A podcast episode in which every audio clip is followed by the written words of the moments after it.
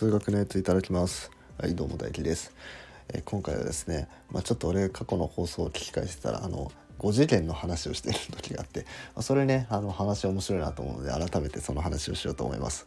今回は5次元の作り方です、はい、で最初からね、まあ、5次元を作ろうって思っても、まあ、これやっぱ難しいわけですよね。ってことなんで、まあ、最初にねこう2次元とか3次元とか、まあ、まず我々が分かりやすいものから考えてじゃあそれを5次元に応用できないかっていう考え方でいっていきます。はい、じゃあまず2次元から。2次元っていうのはどういう要素からできているかっていうと、まあ、あの x 軸 y 軸のこの xy 座標を思い浮かべれば分かると思うんですけどあれっていうのは x に1進むっていうものと y に1進むっていうこの2つの矢印でまあ、数学ではベクトルって言いますねこの2本のベクトルの組み合わせでこの xy 座標っていうのができてるんですね例えば x に1進むっていうのを3個取ってきて y に1進むっていうのを2個取ってきたら3コンマ2っていう点が取れますと。うん、そんな感じで、えー、2本のベクトルを組み合わせることで、えー、二次元平面ができたと。今は x に1進むと y に1進むっていう2つのベクトルを取ってきたんですけど別にこの2つのベクトルじゃなくてもこれ二次元平面作れそうですよね。例えば x に1進んで y に1進むっていうこう右斜め上のベクトルと、えー、x にマイナス1進んで y に1進むようなこう左上に向かってるベクトルこの2つのベクトルを組み合わせてもこれ二次元平面作れそうですよね。まあ、要は最初の XY 座標っていうのを斜め45度に回転させたような形です。はい、他にもこれ別に2つのベクトルが直角で交わってる必要はないんですよ。例えば x に2進んで y に1進むっていう右上に向かうベクトルと x に1進んで y に2進むっていうベクトルこれはさっきのベクトルよりも角度が急になったベクトルですね。こういう、まあ、この2つのベクトル直角で交わってないですけどでもこの2本のベクトルだったらこれ組み合わせて平面が作れそうですね。はい、こんな感じで、えー、2本ベクトルを持ってくると、まあ、二次元平面が作れそうなんですけど実は2本持ってきても平面が作れないパターンがあるんですよ。例えば x 軸に1進む x に1進むベクトルっていうものと x に2進むベクトルっていうのを考えたらこの2本ではその X 軸上の点しか考えられないですよね。両方とも X 軸方向にしか動けないわけですから、そこから例えば1コンマ1みたいな点っていけないわけですよ。わかりますかね？さっきのあの X 軸に1と Y に1っていうこの2つだったらこの Y に1行くっていうベクトルを使ってこの Y 軸方向に移動させることできたんですけど今はその x に1と進むやつと x に2進むっていうこの2種類しかないんでこうあれなんですね要は2階に進む階段がないみたいな感じの なってるんですよ。うん、だから、えーと、ベクトルが2本あるからといって必ずしも2次元が作られるとは限らないんですよ。じゃあどういう時に2次元になるかって言ったらこの2つのベクトルが違う方向を向いてたら別の方向を向いてたら二次元が作られるというわけですね。はい、じゃあ3次元も同様に考えていきましょう。3次元っていうのも x 軸 y 軸 z 軸っていうこう3つの軸からなる空間なんですけどこれに関してもさっきと同様で x に1進むっていうベクトルと y に1進むっていうベクトルで最後に z に1進むっていうこの3つのベクトルの組み合わせでこの3次元の空間ができると。はい、でこれもこの3つのベクトルの組以外にも3次元を表すベクトルっていうのは、え、何種類もある。だけど3次元を表せないベクトルの組もあるんですね。例えば1本が x に1進むっていうベクトル。え、で2本目が y に1進むっていうベクトル。で最後の1本がこの xy 平面上にあるベクトル。だったらこれもさっきと同様で2階に上がる階段がないの分かりますかねこの3本で xy 平面上ってのは全部表せるんですよ。座標で言うと x コンマ y コンマ0っていう点は表せるんですけどそこからじゃあ x コンマ y コンマ1を表そうと思ったらこの z に上がる z が0から1に上がるベクトルが必要なんですけど今この3本のベクトルっていうのはこの xy 平面上の向きにしか向いてないわけなんでこう z に z に1上がるっていう方向のベクトルがないんですよね。うん、だからこれは3本ベクトルがあっても、えー、3次元が作れない例なんです。じゃあ逆に、えー、3次元が作れる、えー、ベクトルの組っていうのは、えー、3つのベクトルが同じ方向を向いてたり、えー、3つのベクトルが同じ平面上に乗ってない3つの組、うん、これを使えば、えー、3次元が作れるというわけですね。うんまあ、要は簡単に言えば別の方向を向いているってことです。はい、じゃあこれを踏まえて4次元とか5次元の話をしていきましょう。じゃあ4次元においてじゃあどういうものが4次元を作るかっていうと、まあ、さっきと同じようにその4本のベクトルが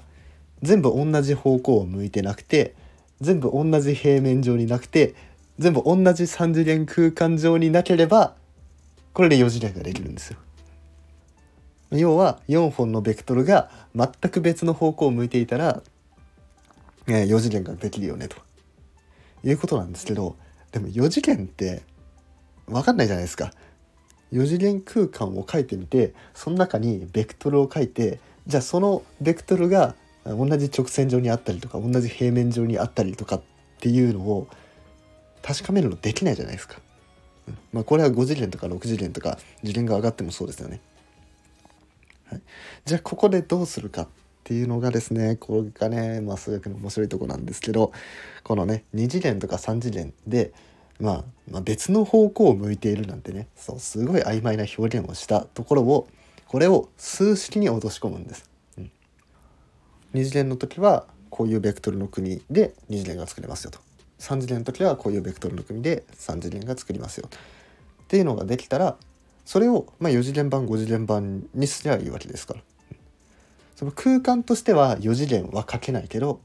でも数式は書けますよね。4次元版の数式は書けますよね。うん、だからそこの数式で議論をしていくというわけです。でその関係を表したのが一次独立っていうものでして数式で言うと、えー、まず V1V2V3V4、まあ、Vn までその n 本のベクトルがあったとしましょう。うん、その n 本のベクトルがあった時に C1V1 足す C2V2 足す C3V3 足すてててて CNVN っていうのをすると。でこの C1C2 っていうのは何かしらの実数だと思ってください。だから V1 っていうベクトルを2倍しましたと V2 っていうベクトルをマイナス1倍しましたとで V3 っていうベクトルを3倍しましたみたいななそんな感じです。でそれを全部足してやります。でそれを足したものがイコール0だった場合こうなるような C1 から CN の組っていうのが全部0、うん、だから 0×V1 足す 0×V2 足す 0×V3 足す点点点 0×Vn イコール0しかないと。それ以外に0になるような C1 から CN の組み合わせがないっていうような時が一時独立っていうものです。はい、まあ分かりづらいと思うんで、えー、2次元で考えてみましょう。2次元ってことは、まあ、ベクトル2つってことですね。だから V1 と V22 つあると。なんで、えー、C1V1 足す C2V2 イコール0これを満たすような C1 と C2 の組をまあ考えてやればいいわけです。でまあもちろんね、まあ、00入れたらまあイコール0になるんで、まあ、これはまあ当たり前なんですけどじゃあそれ以外に何か組があるのかと。じゃあ例えばここでは C1 が1で C2 がマイナス2の時に0になったとしましょう。つまり V1-2V2 イコール0となったと。そしたらこの 2V2 ってのを右側右辺に移行してやると V1 イコール2倍の V2 ってなると。でこれはどういう関係かっていうと、えー、V2 っていうベクトルを、えー、向きを変えずに大きさだけ2倍にしたものってのが V1 ですよっていう意味なんですね。なんで、えーと、最初のあの2次元の、例で出した x に1進むベクトルっていうのを、え V2 だとしたらその v2 を2倍したものっていうのは x に2進むものですよね。だからこの x に2進むが v1 だと。なんで要はですね二次元の場合ではこの C1C2 の組が00以外のものがあったとしたらその2つのベクトルっていうのは必ず同じ直線上にあるということがわかるわけです。だから2本のベクトルが一時独立じゃない時っていうのは、えー、この2つのベクトルで二次元は作れませんよっていうことですね。じゃあ逆に2つのベクトルが一時独立だったらつまりさっきみたいなね、えー、C1V1 足す C2V2 イコール0ってなるのが、えー、0×V1 足す 0×V2 しかないっていうパターンだったらこれは二次元平面が作れますよというわけですね。はい、じゃあ次3次元の場合だったらどうなるでしょうか？次は3本のベクトルを考えるんで V1V2V3 ってこの3つのベクトルを考えると。でその3つのベクトルに対して C1 倍の V1 足す C2 倍の V2 足す C3 倍の V3 っていうのを考える。まあイコール0かっていう式を考える。じゃあこれを満たす C1C2C3 はまあもちろん000は、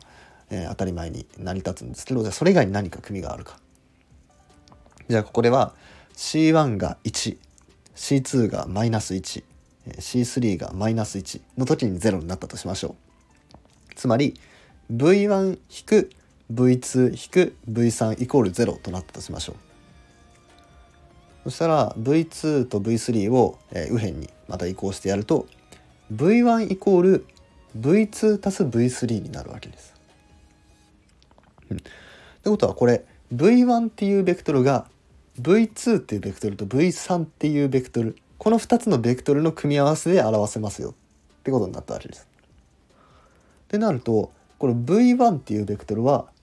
V2 と V3 のベクトルが作る二次元平面の上にあるっていうことですよね。V2 と V3 を組み合わせてできるベクトルなんでその平面 V1 はその V2 と V3 の平面上にあるわけです。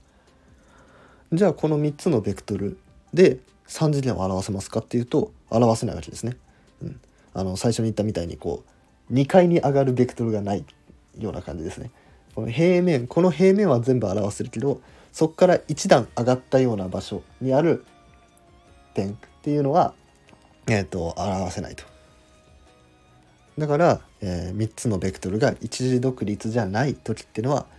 そのベクトル3つのベクトルでは3次元は作れませんよと。で逆にその3つのベクトルが一時独立だった場合だったら、えー、3次元が作れますよと。はい、じゃあもうここまで分かればねもう4次元の作り方5次元の作り方はもう皆さん分かりますね。はい、一時独立なベクトルを4本持ってきてそれで空間を作れば4次元空間になると。で一時独立なベクトルを5つ持ってきてそのベクトルで空間を作れば5次元になると。もっと一般に言うと一時独立な N 本のベクトルを持ってきてそれで空間を作ればこれは N 次元になるというわけですね。はいというわけで今回は5次元の作り方、えー、解説していきました。ね、よければねこの配信を聞いてくださっているスピリチュアル系で5次元がどうのこうのって言ってる方是非ね、えーと、一時独立な5本のベクトルを教えてください。はい。というわけで、面白かったなって方は、いいねやフォローなどお願いします。で、リクエストなどあれば、えー、コメントなどで募集しております。それじゃあ、ごちそうさまでした。